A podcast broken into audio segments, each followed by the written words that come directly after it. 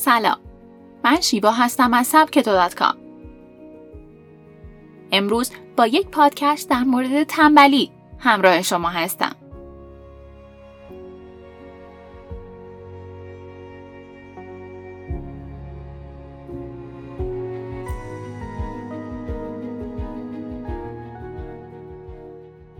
چیکار کنیم که تنبل نباشیم یا حداقل کمتر تنبلی کنیم؟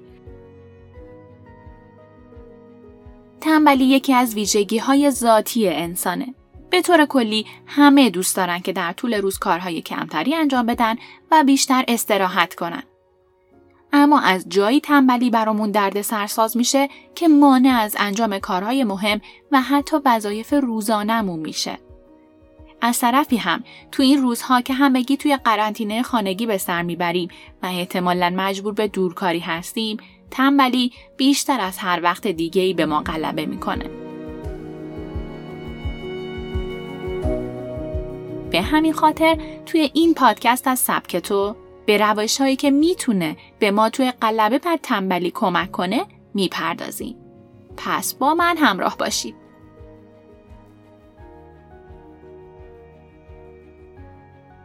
برنامه کارهاتون رو بنویسید. باید امروز چه کارهایی انجام بدین؟ کارهای خونه، سرگرمی قرنطینه، کارهایی که برای محل کارتونه، همه را به طور کامل بنویسید. حتی می‌تونید برنامه هایی هم که دوست دارید توی قرنطینه انجام بدین رو هم به اون اضافه کنید. حالا حد اکثر زمانی که هر کاری باید انجام بشه رو جلوی اون بنویسید. دقت کنید که این زمان نه خیلی ایدئال گرایانه باشه و نه بیش از حد راحت. حالا این کاغذ رو جایی بچسبونید که هر لحظه جلوی چشمتون باشه.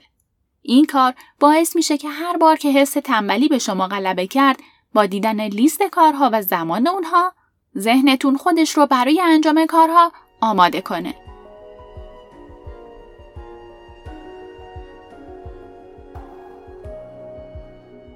قورباغتون رو قورت بدین. سختترین کاری که امروز باید انجام بدین رو مشخص کنید. باید گزارش بنویسین. ناهار به عهده شماست. هر چیزی که هست رو بنویسین.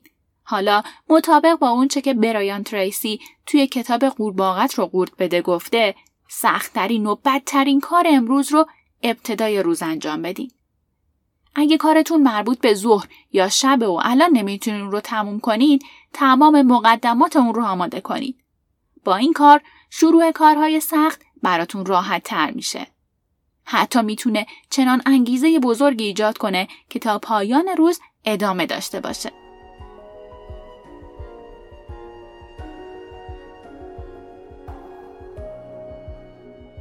جایزه تعیین کنید.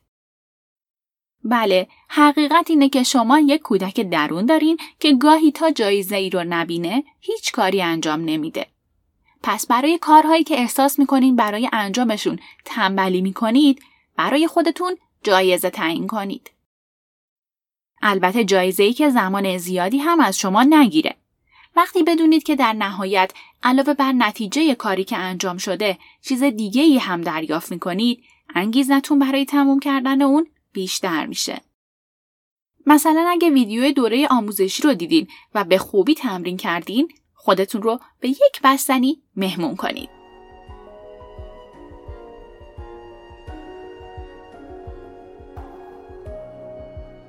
تمرکز کنید.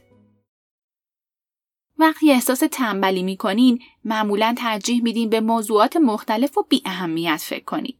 پس یکی از روش های مقابله با تنبلی تمرکزه. روی کاری که می‌خواین انجام بدین تمرکز کنین. حتی بهترین کار اینه که بخشی از خونه رو تبدیل به محل کارتون کنید. و دقت کنید که اصلا لازم نیست میز و صندلی داشته باشین. همین که وسایل فقط مربوط به کار اطرافتون باشه و مواردی که حواستون رو پرت می‌کنه رو حذف کنید کافیه.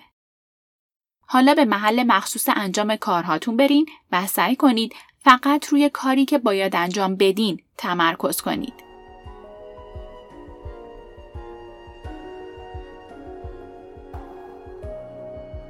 تنبلی کنید.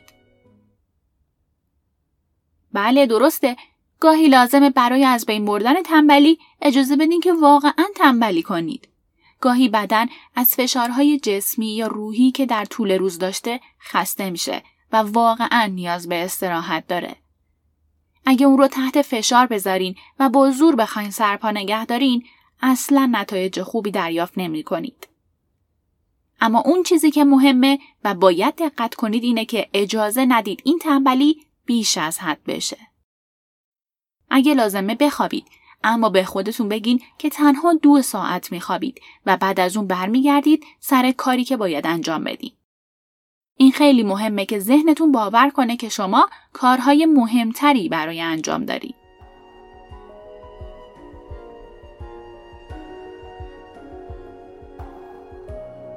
موزیک گوش کنید. وقتی که احساس تنبلی می کنید و انگیزه انجام هیچ کاری رو ندارین، دست از کار بکشید و برای چند دقیقه موزیک شادی گوش کنید.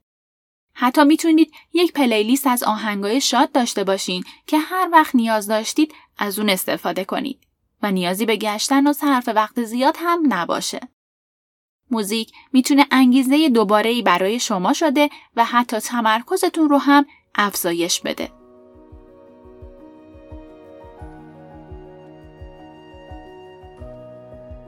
اما بخش معرفی کتاب امروز از آخرین اثر استیون کاوی میگیم که بعد از هفت عادت افراد تاثیرگذار منتشر شد و به همون اندازه مورد تقدیر و توجه قرار گرفت. توی این کتاب استیون کاوی بعد از اینکه هفت عادت افراد تاثیرگذار را بررسی کرد به همون یاد میده که چطور به خودمون به عنوان مهمترین عنصر نگاه کنیم و چطور خودمون و خواسته هامون رو بشناسیم. بسیاری از ما تجربه حس نارضایتی از خودمون و ناامید شدن رو داریم. احساسی که خوب نیست اما زیاد تجربهش می‌کنیم. اما کتاب عادت هشتم کمک می‌کنه تا ما صدای خودمون رو پیدا کنیم. استیون کاوی توی عادت هشتم میگه صدای خودت رو پیدا کن و الهام بخش دیگران برای انجام همین کار باش. کتاب هشتمین عادت یک کتاب مکمل برای کتاب قبلی نیست بلکه خودش یک بود اثرگذاریه که هر کدوم از ما به خوندن اون نیاز داریم. شاید بشه گفت استیون کاوی هم صدای خودش را پیدا کرد و تونست با کتابهاش تأثیر گذار باشه و کمک کنه همه صدای خودشون رو پیدا کنن. استیون کاوی بعد از اینکه مدرک MBAش رو از دانشگاه هاروارد گرفت، بلا فاصله تدریس مدیریت منابع انسانی رو شروع کرد و خیلی زود تبدیل به محبوب ترین استاد دانشگاه شد. اما شهرت جهانی اون بعد از چاپ اولین کتابشه. کتابی که در سال 1989 چاپ شد اما هنوز هم پرفروشترین کتاب دنیاست. کتابی که بیشتر از 20 میلیون نسخه از اون فروش رفته یعنی کتاب هفت عادت افراد تأثیر گذار. استیون انقدر به خودش و راهکارهاش ایمان داشت که در سال 1994 رئیس جمهور آمریکا بیل کلینتون توی جلسه مشاوره‌ای که با اون داشت اعلام کرد که اگه همه به راهنمایی های استیون گوش بدن بهرهوری آمریکا ظرف مدت کوتاهی چند برابر میشه. اون میگه من باور دارم که رفتار جمعی یا سازمانی همون رفتار فردیه و اگه فرد رفتار درست و منطبق بر اصولی داشته باشه سازمان هم رو به تعالی میره. مجله تایم استیون رو به عنوان یکی از 25 چهره تاثیرگذار در جهان معرفی کرده. استیون بعد از نوشتن آخرین کتابش یعنی عادت هشتم در سال 2012 چشم از جهان فرو بست.